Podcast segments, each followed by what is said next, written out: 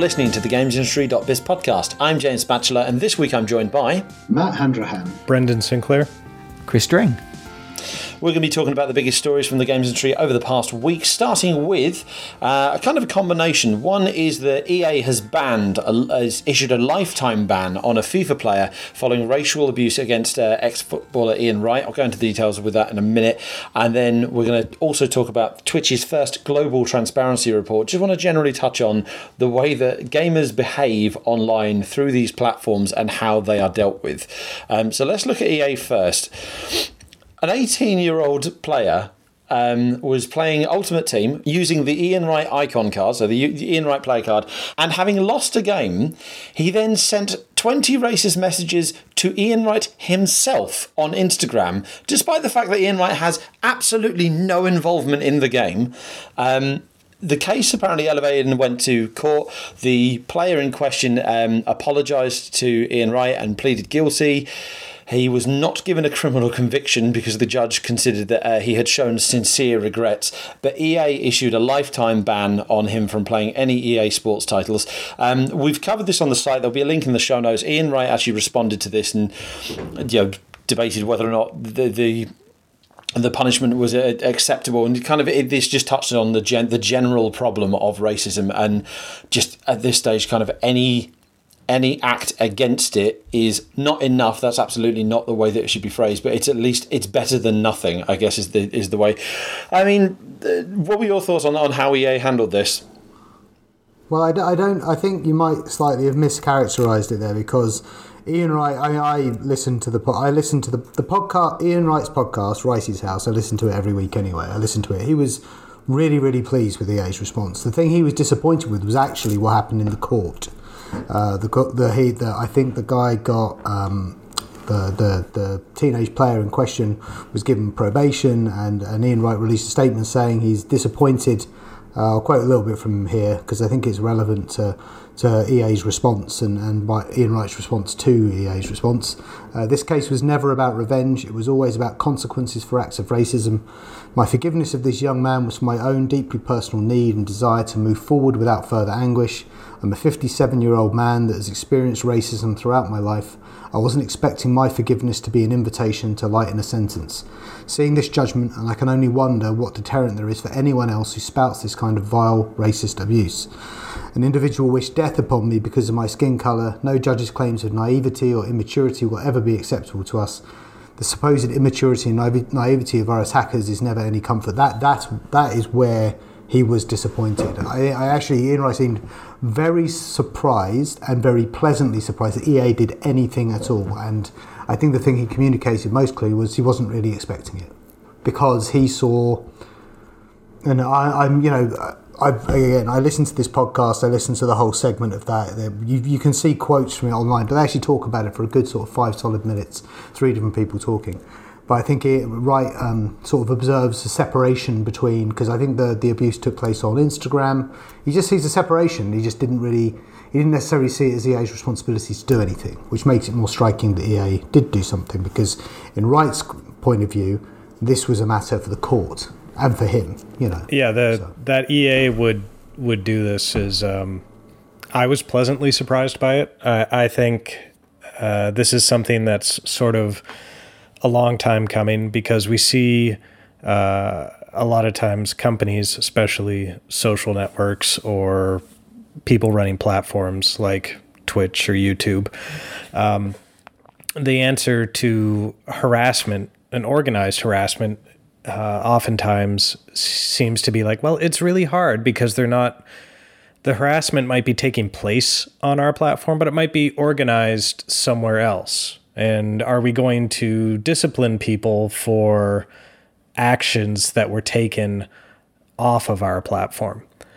And it's it's encouraging to see EA say that even though this happened on Instagram, uh, it happened in and around our game, uh, and and that is something that I think is kind of a necessary step for for companies to take now if they if they want their games to be more than just you know people sitting down and playing it for 30 minutes as, as part of their day. If, if they really want to be like entwined and ingrained in, in, in people's lives as much as they are and as much as they're designed to be, I, I think that there is a uh, responsibility then to understand that your game doesn't, your responsibility doesn't end like once someone turns the game off.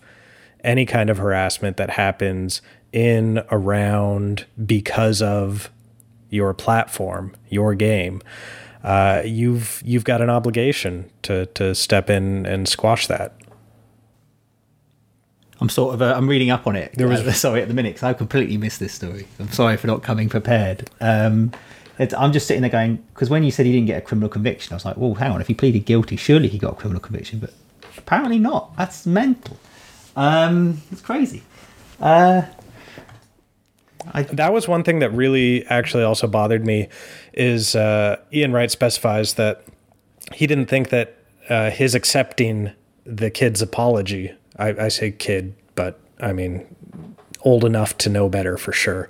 Uh, him accepting this person's apology, he didn't expect that to, you know, be used as as a way to lighten the sentence, and I, I think that's really kind of a a horrible position to put victims of racism in because they either have to, you know, if if the the person guilty of the the racist acts, you know, if if they apologize, then the victim here is saying like, okay, well, either I accept this apology and I understand that that this will, you know, probably be used to lighten their sentence and let them get off with fewer consequences, or I don't accept this apology and then I have to look like you know a, a jerk to everyone else and and suffer you know additional criticism on my personal character when you know I'm I'm already the victim here in the first place for having the racist abuse hurled at me, and I think that is absolutely a rotten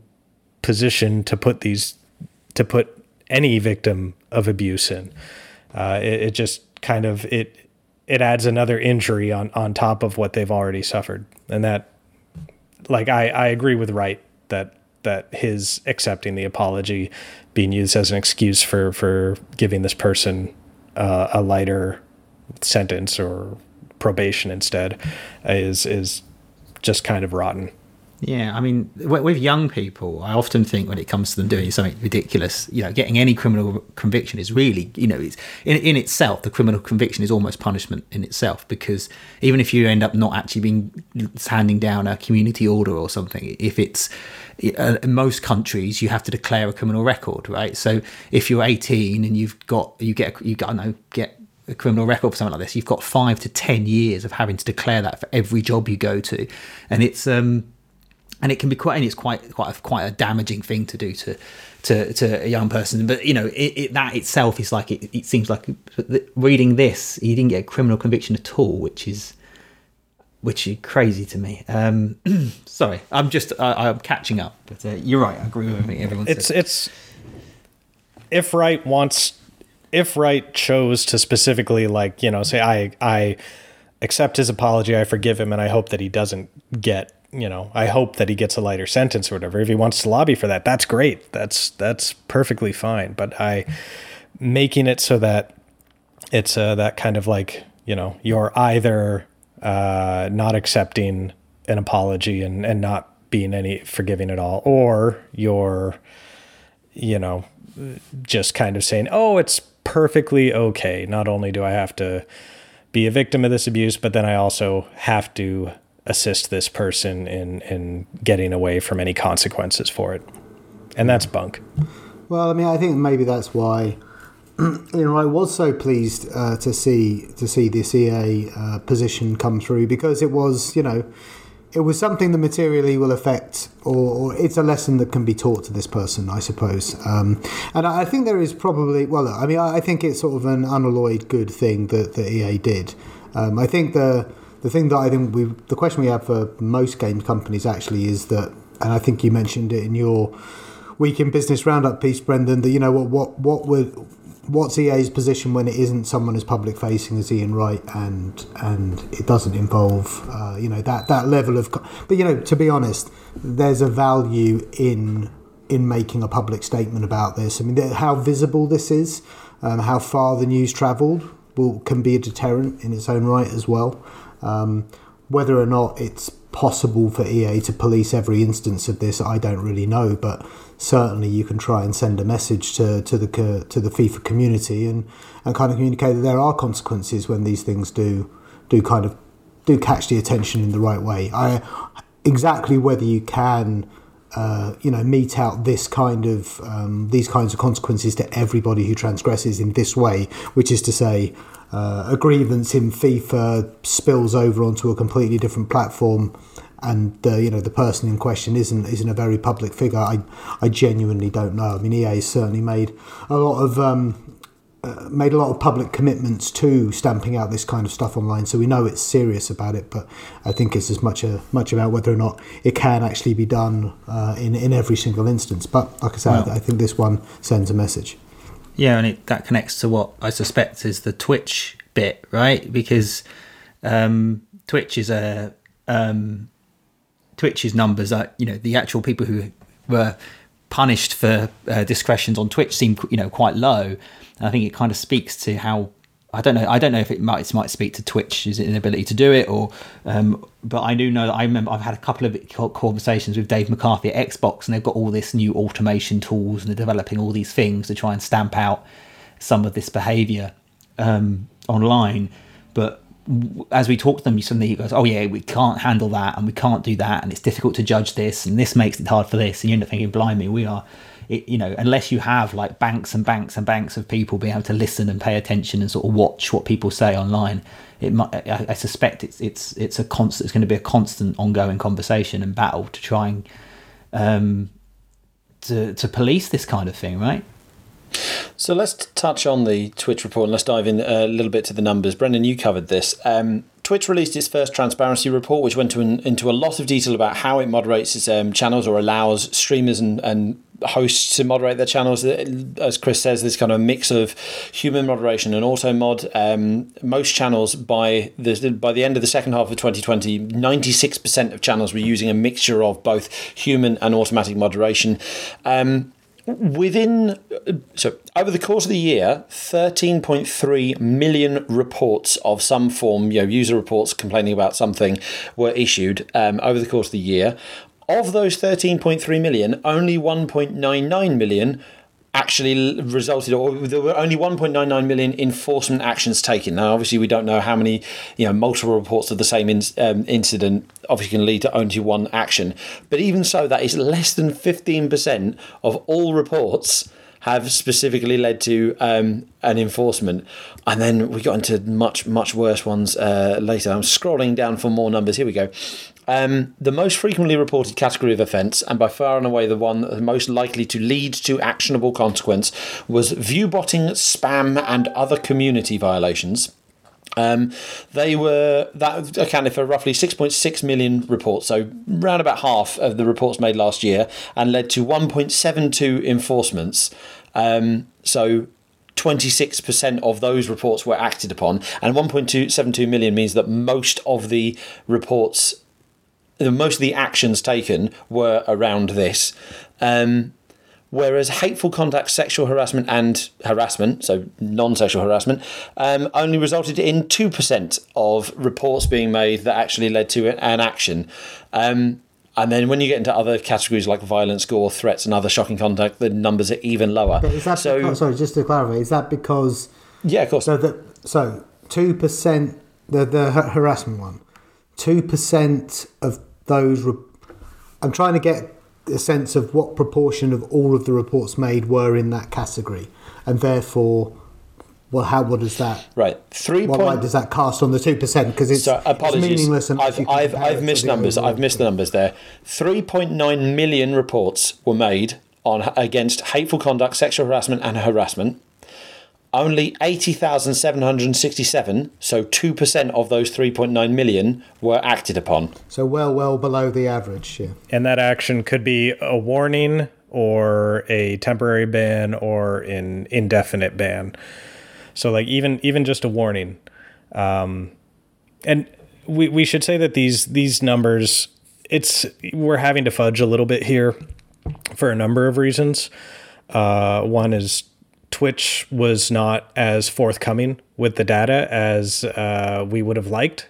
So the the total number of reports in each category, they didn't give us the absolute number.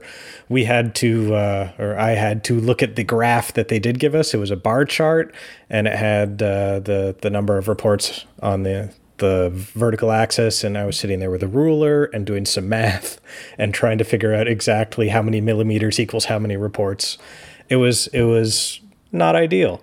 So the numbers might be a little fudged there. Uh, and on top of that, these are just the number of reports versus the number of enforcement actions. And we did get exact numbers for enforcement actions from Twitch. But if you have one incident and it's reported by 100 people and they act on it, do all of those 100 reports then uh, count as having had their own enforcement, and and we're not entirely sure about that. Um, so so there are some you know uh, context here, some some sort of things that need to be taken into account when you consider this. But still, when you have viewbotting, spam, and other community uh, offenses having 26% of all reports acted upon versus hate harassment, sexual uh, harassment. That was 2%. Violence, gore, threats, and other shocking conduct uh, was less than 1%. It was 0.75%. Uh, nudity, pornography, and sexual conduct, it was around 2.5%.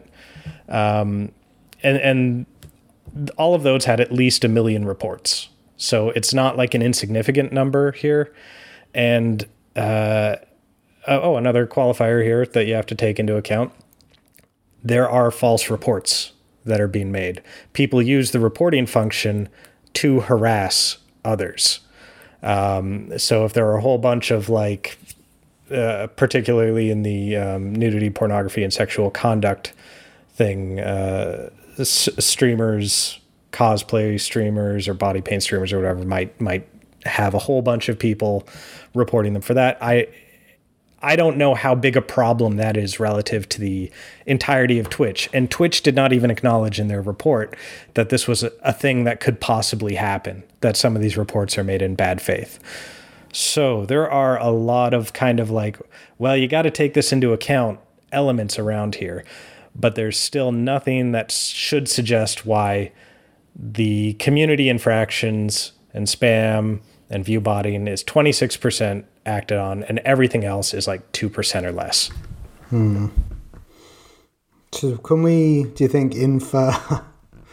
I mean, yeah, it's hard not to infer something about Twitch's values, you know what I mean, from, from that. Like, very concerned about spam and this kind, you know, the kind of the commercially driven side of things. But when it when it comes to when it comes to people being nice to each other and not harassing each other and not abusing each other, there's just yeah. a far, far. I do think that obviously it is, it is. It is. I'm it. going through those automation tools I mentioned earlier. I spoke with Xbox. If someone spams, it, it does trigger an automatic like kick. If you know what I mean. So that's. I don't know. Again, it's difficult to know without really being able to get some sort of more behind the scenes data. But um, whereas if so, I, I mean you they obviously they can kick people for using certain words and certain terms and things, but that you know the, the those people learn to find different ways to say the same things that dodge the uh, the automated systems that spot that's designed to spot those kind of things. Um, but um, which but then again, say it does it. You can infer some stuff here, I think, but it, it, it's going back to what Brendan said. It's yeah. difficult to. There, there's another you you mentioned the automatic detection thing. That, that that's another thing that kind of skews the numbers here, um, because the enforcements can can have happened because of user reports or because of machine detection of harmful content, is the way Twitch described it. Um, so having the enforcements and the reports, it's not a you know, it's a little bit apples to oranges, but uh, a couple of things that that struck me here is that like one Twitch has a history of um, not acting on reports of sexual harassment and misconduct on the platform. Um, that was one of the like larger takeaways from um, the report that uh, I did last year, talking with a bunch of uh, current and former Twitch employees and and and people, and it's just I'm still horrified by half the stories that they told me there. Um, and then on top of that, this report, like it it leads with things like the moderation being used in 96% of streams, whether it's human, auto mod, or both. Or uh, they specify that, okay, there were 13.3 million total reports, and that works out to about 0.7 reports for every 1,000 hours of content watched on Twitch, which sounds really, really small. And, and maybe relative to the 17 billion hours or whatever that is was watched on Twitch, yeah, maybe that's doesn't sound like it's a huge problem. But when you think about how many streamers might have, you know, if you if they have a thousand people watching and they stream for an hour, you're going to have, you know, probably at least one report from that. Uh, when you think of of how quickly the reports can add up when you've when you've got you know one streamer with a large audience how many thousands hours of content they are generating is is kind of uh, it adds up in a hurry. And then the the other thing is just that that Twitch, you know, they led with those numbers, but but these uh, percentage reports, they they made me work for them. you know, they I, I had to look through their thing, realize like, oh hey, well, given this information here and then that information there, maybe I can do this. And then when I reached out to Twitch and asked for them, okay, can I have the the absolute numbers for the user reports that you had there? And uh, they they said we're not able to share a breakdown of the absolute number of reports by type, but the graph should give you a sense of the proportion of each. So like they sort of they want to try and appear transparent, but they're not they're not actually just giving us these numbers and then giving us like the explanations as to why this that or the other is the problem. Like, oh, well, here's here's the struggle with you know reports being used as harassment and bad faith user reports and we estimate it's about this this amount of the thing seems to be like that. It, they just kind of you know gloss over all of that and it, it seems to be not really not really in the right spirit of a uh, uh, something that is supposed to be a global transparency report. So I am and remain skeptical of uh, of Twitch's efforts on this front, and I'm not saying that it's it's I'm not saying it's not a hard problem to solve. Uh, I'm I'm saying that they historically have not seemed to really make it a priority when it comes down to it. Yeah, I think um, obviously you don't want to get too much in the realms of speculation, but the problem is that when a company isn't transparent, you're left with no alternative but to make a few educated guesses. And, and you know, why would you, if you are have made a commitment to transparency, then be withholding pretty crucial numbers for anyone to actually understand what they're looking at.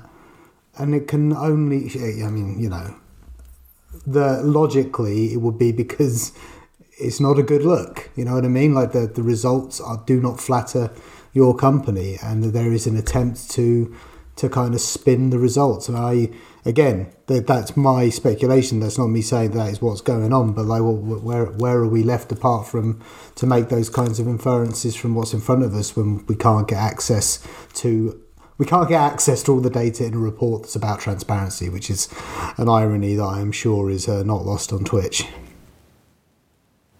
They said towards the start of the report that like they, they, they emphasised this is the first time we've done this. We are planning to use these reports as a kind of a bar for our progress and how we're improving over time. Here's all our moderation reports, uh, moderation technologies and techniques as they are. Um, I have to confess, I didn't get to the end of the report. Brendan, I don't know if you did. Like, did they say anything about how they intend to improve on this, and how they by the either on the tools or on how they action these these? Yeah, well, they, they talked about their uh, their recent overhaul of some community guidelines and stepping up uh, support for the like trust and safety team and things like that. But they didn't they didn't like you know roll out a roadmap of how they're going to deal with things. And and the the report it didn't really have a conclusion. Like it just it just kind of ends with like here's our, our last few uh, things on cooperating with law enforcement and uh, dealing with with tips cybercrime tips from people. And and here's the subpoenas that we acted upon and things like that. So it's um yeah i i didn't i i don't remember them uh uh talking about a substantial you know here is our next steps that will improve on these numbers. Because they didn't the numbers that they presented uh didn't really scream like hey this needs improving. I they did say that they will be releasing these twice a year though, and I am uh, very very curious about what sort of format they will be releasing them in the future, and uh, if they will be giving us the same numbers that we can uh, do the same math on, or if they will be a little more forthcoming with with things like the absolute numbers that that of reports that we are looking at. I suspect we will be doing more math. But to be clear, though, Brendan, this two percent of hateful conduct and harassment reports were acted upon. That's That is, a figure yeah. that you had to deduce for yourself. Yeah, because we have we had the absolute that number Twitch isn't of enforcements. We did not have the absolute number of reports. Um, I had to infer the the number of reports, and then the connection between yeah, the two, uh, like I mentioned, is not as you know rock solid one to one apples to apples as we would like.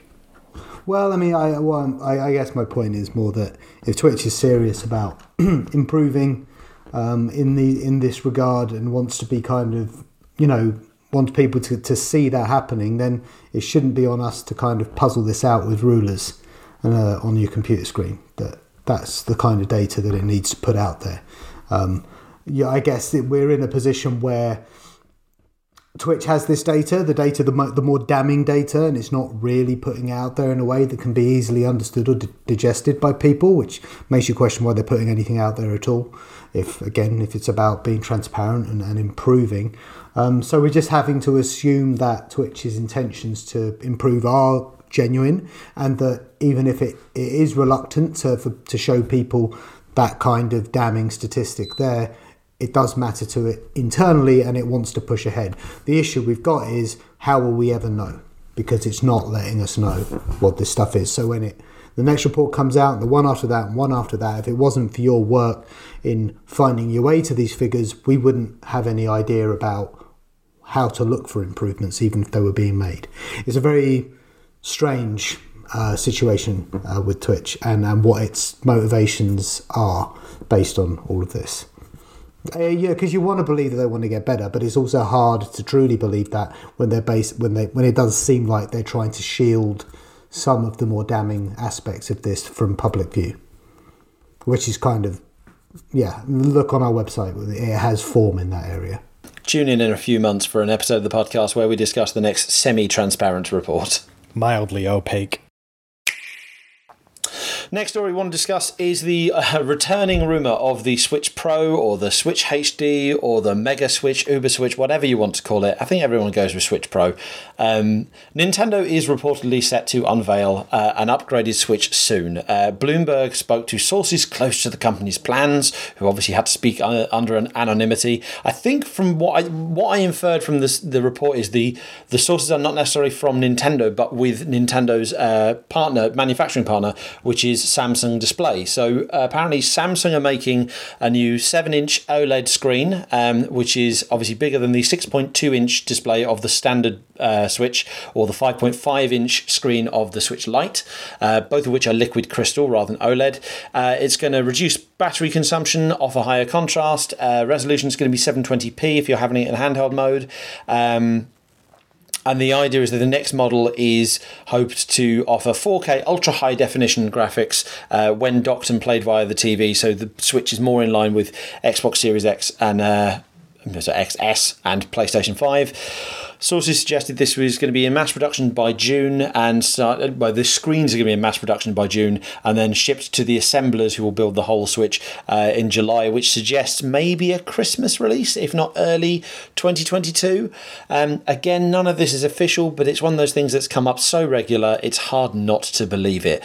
I'm sure we have asked this before, but do we need a Switch Pro? Yes. Yeah. Yeah. um, Switch is starting to feel, look quite old. Um, it is like it feels weird to think about it. It comes up in my little my little time hop reminder in January of when we went to the Switch event, and it was like James, we'd only just joined GI, you know. it was, um, and I feel like I've been here forever, and and it's it doesn't feel like it's been on that long. But this is the um, we're heading into the fifth year of this console, um, and it looks a bit. But the thing is, this this room is far more believable than the idea of there being some 1.5 upgrade, which is what the rumors were before. Not that I didn't believe those, but Nintendo do this all the time. They do a slight improved version of their machine um, that looks a little better and runs a bit smoother, but is ultimately the same machine. And that's what this rumor says. You know, it, it would output in 4K. The screen, the handheld screen's a lot nicer. There's a few more. It might move a bit faster, look a little bit, but ultimately it's the same console. You know, the games will run the same. People who own a Switch now won't necessarily feel obligated to upgrade. The games that are coming out in the future will work on the old Switch. It's a little bit more in keeping with what you'd actually expect Nintendo to do. And, you know, with these big fancy 4K machines generating lots of excitement at the minute and not being able to stay in stock long enough, I think I think Nintendo will, particularly for its more engaged users, its more core users, um, I think there is a demand for a more enhanced version of its start starting to look a bit old console. So yeah, I think I think they do. I don't. I don't. It will survive without it. But if I look at the Wii as a great example of a machine that did really really well, Nintendo didn't do anything with that, and then it faded away quite quickly. And if they're really serious about a seven eight year lifespan for this console, then you know keep it feeling fresh. Do something a bit new. Give us a fancy OLED screen. I'm all over that. that sounds good. Okay, I got a couple things to say there, Chris. Mm-hmm. One, the reason that the Wii faded away, um, I'm not sure it's because they didn't make a Wii HD. No, Uh, but- I, I think it's a lot to do with the novelty of the the Wii motion controls sort of losing their appeal to everyone. Yeah, yeah, but I mean, if you if you think about. Nintendo's core fans, they really. I was a Nintendo core fan. I abandoned that machine after Galaxy, pretty much, because the number of games that were there for me. It wasn't just you're right. It wasn't just the quality of the game, but I was so swung over by Xbox and their fancy HD games, and then eventually PlayStation Three as well. Whereas Yeah. you know the Wii felt a bit old and a little bit not for me anymore. And the thing is, the difference is that yeah, you're right. It wasn't the main reason uh, it's uh, Wii, but it did fade away very. and you quickly. mentioned yeah and you mentioned the the what nintendo does for their hardware thing but didn't the new 3ds have games specifically that would Yeah, not it, work It on was the old it was like 3ds it was like two of them, wasn't it? It's the real small. There, there there was a handful of games that ran on the new 3ds that, that they wouldn't run on the other devices. Um, and I think maybe that'll be the case this time. that is the most recent hardware refresh kind of thing that we have to go on. And i like i i ordinarily would have you know totally agreed with you and i could still see that nintendo doing a you know everything works kind of thing. But um yeah the, the new 3ds was such a weird departure nintendo was willing to do that. And then you've got the switch lite where it doesn't do ring fitness or ring fit adventures or any any some of those other things that need the joy-con separately um, and i'm i'm not as i'm not as sure that nintendo really feels compelled to to keep you know universal compatibility in its I- platforms I believe there will be a couple of. You know, we're talking hard. The DSi. If you want to go further back, the DSi with its cameras had games that only worked on the DSi. So there were they, this. The, there are examples of games that don't cross, uh, that don't go backwards. Um, uh, if I remember correctly, the Game Boy Color had a few as well. Um, and um, the um, the actually it may have been quite a few actually but the um the I'm, I'm not saying that there won't be a few games that you know that wouldn't have been possible on the switch because of the extra power of the switch you know the switch uh, the new switch uh, that it won't happen but you know one a handful of games isn't a new isn't quite the same thing as a you know it, it, it being a huge enhancement over over what's come next. Because you might as well just launch a new switch right? You might as well just do here's the super switch which is completely new and can play loads of new super fast games. Um but i mean i just it's not this it's, it's is the display the problem with the Switch at the moment? I mean, I, I feel like the Switch has always like since day one, the Switch had a bit of a limitation when it came to sort of third party AAA stuff, and and it would seem to me that the most compelling reason to have a new Switch, if it's not going to be like a proper full, here's a new console kind of Switch, uh, new new console kind of revision, um, would be to get more AAA third party stuff working. Because from day one, you had you had companies like Bethesda having to rebuild their whole games just to get them working on the machine. Like it's not it's not a simple thing. Like if they're not going to do much else under the, but the problem is, of course, you're right. I mean, this is not it's not Nintendo's style to have a version of the con like to have a version of the console where that supports games that don't work on the other one and, and like en masse as well. So I think one of one of the limitations of, as a Switch owner and not a big Nintendo fan myself, I love the console. Um, I do wish I had more access to more games on it that weren't Nintendo games and indie games. That that there's a big gap in what they can serve, and that gap's been there since day one. It's only getting wider, and if you do this sort of hardware refresh that would theoretically make it more capable, you're still gonna, you know, there's games right now that won't work on the old Switch, and they're, they're only getting more and more advanced. So you're just gonna went. I don't know. I feel like in some sense it's just a bit of a different the Switch feels like a different proposition to the Wii U, to the Wii, to the DS, which because it's it's such a compelling form factor to me that I feel like you could just stick with the basic Switch concept and just have three or four consoles in a row, all that are basically the same as the Switch, without getting because because it, it's about the portability and the ability to kind of carry it from a in living room experience to an experience on the go. That's not going to get old in the way that motion controls got old on the Wii, and it's not going to get old the way a second screen did on Wii U, and it's not going to get old in the way a stylus does. It's not I don't know how to use the word gimmick because it, it's derogatory, but like there is a gimmicky nature to all of those products that I don't think you really have with the Switch. It's not a gimmick on the Switch. It's a it's a very fundamental new way of thinking about how you play games. That's that's its power to me, and I feel like this is a concept that could go for like ten more years, not just another two or three. And I think that's an issue for Nintendo because Nintendo historically hasn't had to think like that, but it's come up with this really amazing machine that could easily have you know, like the whole Xbox model, right? Of like new, you could totally, you know, put that on the Switch, and it would make loads of sense, right? Just to have hardware that's kind of renewing, but it's all kind of portable and can go between these different playing playing styles and spaces. It's just, but that's not what Nintendo does, right? There's a contradiction. Well, no, and you know, I actually, I actually agree with you. Um, oddly, it's a, it's not very Nintendo style either. But you know, the Switch isn't, doesn't have any competition either. No one's Xbox isn't trying to go after it. PlayStation isn't trying to go after it.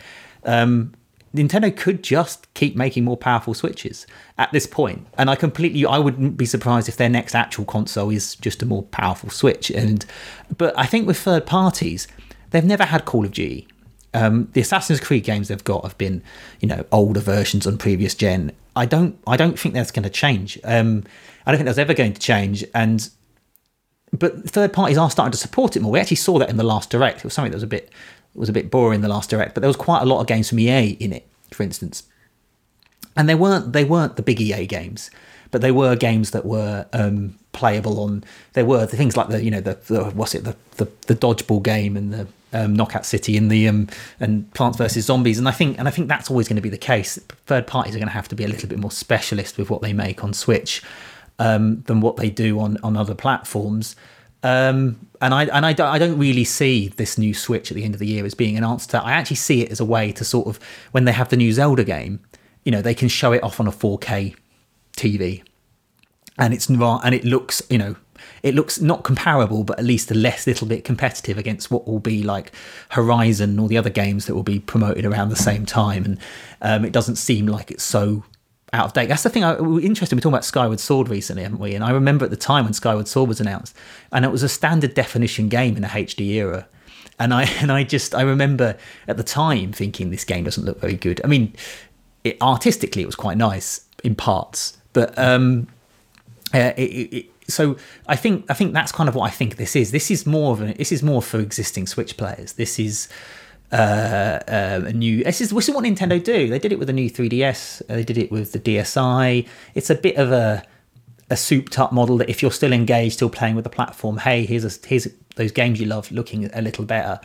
Um, but I, so I don't I don't really know if I don't know if third parties will ever really come on board in the same way that you know that we want them to. But then what's increasingly happening, there's two things that I think that for Nintendo and third parties, I mean, there's two interesting developments. Is you're starting to see a lot of third parties thinking about cross-platform with mobile, um, with particularly the PC space. Um, so that's quite interesting with things like you know Fortnite and even more niche titles like XCOM. And then you've got the other side of it, which is streaming, because you know we've just had Hitman playable on Switch in streaming, and it's all right. You know, it, it works. Um, it's the technology is not quite there yet, but the thing is, the Switch isn't overly well built for streaming, um, and maybe that's one of the things we'll get with the new Switch that comes out this Christmas. Maybe it will be a bit more uh, it will run streamed titles a little bit better. We might see, see more cloud editions of games. Um, it's all quite niche. Yeah. I wondered that because, um, like, kind of reiterating what we've been saying about like third parties, like, yeah, there's a massive gap between what the original Switch is capable of and what current consoles um, deliver. So I I've got The Witcher three on my Switch. I've still got standard you know launch edition of Switch, and as much as I absolutely love, I love the ability that you know just play it in bed, play it on the train, on the plane, or whatever. Over the past year, with us traveling less and therefore me playing my Switch in handheld mode less, I've become more conscious that it doesn't match up to, say, the Xbox One or even the Xbox Series X version, you know, slightly you know, patched version.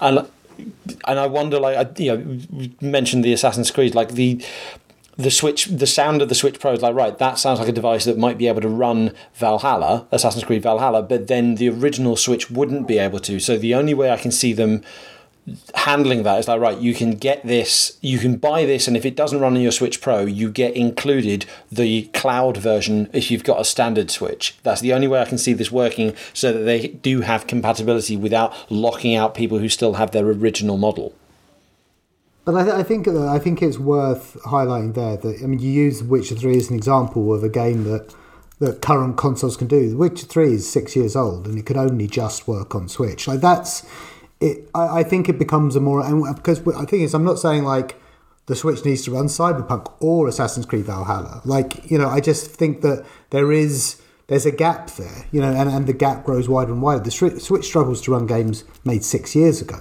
That that's quite significant. I do think at some point, like an under the hood refresh is going to have to happen. For it, otherwise, it's just a case of Nintendo constantly delivering. Um, but I mean, the thing is, if you go back to the Wii, there was Call of Duty on the Wii. It wasn't very good.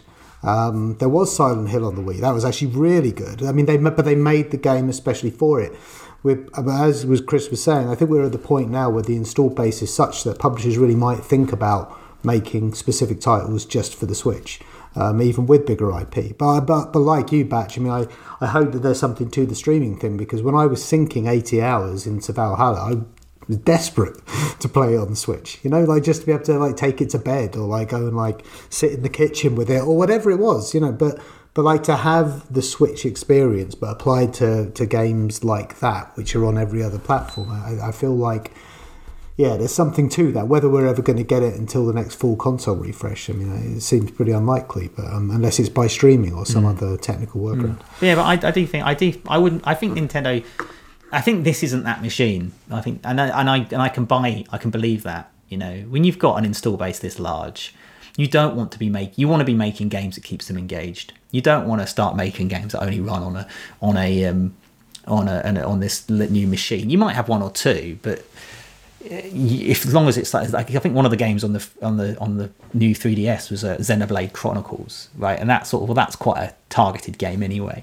Um, so I, I think I think I just I, I believe this that what we're going to get is a is a souped up switch rather than a rather than a significantly more powerful one. But I do think though we we might be looking at a new one relatively soon beyond that. You know, I wouldn't be surprised if if if sales start to slow down because I think we are going to head into this period, post pandemic period, hopefully, where games sales I expect will fall quite sharply, and Nintendo Switch sales are going to fall quite sharply, and and people will be, um, and then it will, then people will be thinking, oh, hang on, we're into the fifth year of the Switch. Normally, Nintendo are talking about a new console at this point, and then that creates another issue um, where Nintendo are probably at this point now where they're ready to release another wave of first big first party games on the platform, and so they're probably not ready to launch a new machine because their big developers will only have just released, I don't know, a new Mario or a new Zelda But um, I'm glad I don't have to worry about that. It's a headache that uh, Nintendo has to deal with. The the generational cadence is is interesting. Uh, the Wii was uh, 2006, and then Wii U 2012. GameCube was 2001. You're really kind of looking at every five years there. And if you're talking about a new wave of big first party games, then uh, like having a, a, system in the fall of, of 2022 launching with, you know, um, Breath of the Wild 2 and having new Mario after that. Like that that sounds like a reasonable time frame to me. Like I, I, I think back on the the original Xbox launched in 2001 November, replaced by the 360 in November of 2005. And that system is not I don't look at it and think like, oh, well, that was a failure and a flop, and they needed to put something else out. Uh, I, I, think that they wanted to get ahead of Sony's next generation by a year, and that was the way they did it. But I also think like four years is where you start to get into the window of like, yes, this is where a normal console generation ends and the next one begins. And I am I'm pretty interested to see how Nintendo juggles the incremental upgrade switch that we're expecting and that's reported here with, you know, what what's our next actual big leap? And and will they wind up just kind of taking the switch and doing a mobile phone uh, sort of approach to it. Maybe maybe not as frequently updated as as a flagship mobile phone line is, but where it's just like this is the switch, and then this is the switch to a few years later, and it's more powerful and more powerful, and then just over over time the the older switch models kind of you know we're gonna those are incompatible with the newest games now.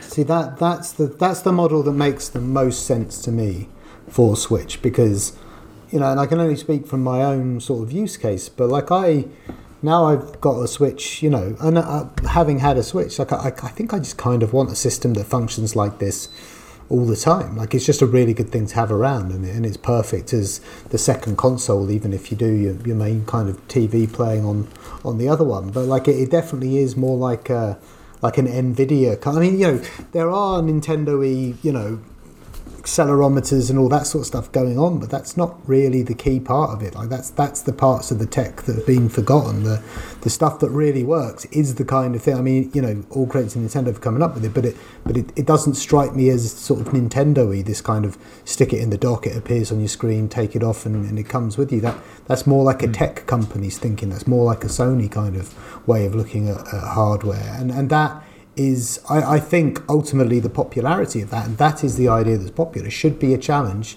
to what we associate with Nintendo's way of thinking about hardware. Because it's not Gunpei Yokoi anymore. That's not what he would have done. Yeah. You know, that's not one of his ideas. It, it, it is it is a extension of the Wii U really, because I think Nintendo saw lots of people and how they played the Wii U in in off-screen mode with their t- on their T, and they thought, hang on, uh, it feels like an evolution of that. But actually, Brendan, you were talking about Nintendo cycle of games. And if you look at if you look at the history of their consoles, um, look at the GameCube. Now, GameCube was a bit of a failure, but in that first year, it had a very strong lineup, and a lot of those games that came out in that first year were initially intended for the N64.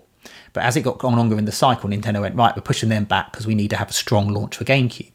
And even games like Sunshine would have started off as Mario 64 2, Pikmin started off as a Mario 64 uh, sequel, um, and then and then it became um, and then there's a, a, a, Star Fox Adventures, which was Dinosaur Planet on the N64, Eternal Darkness, which was a game for the N64. There's a lot of games in that first year that were intended for the previous platform, and Nintendo decided to push them to have a strong launch for this one.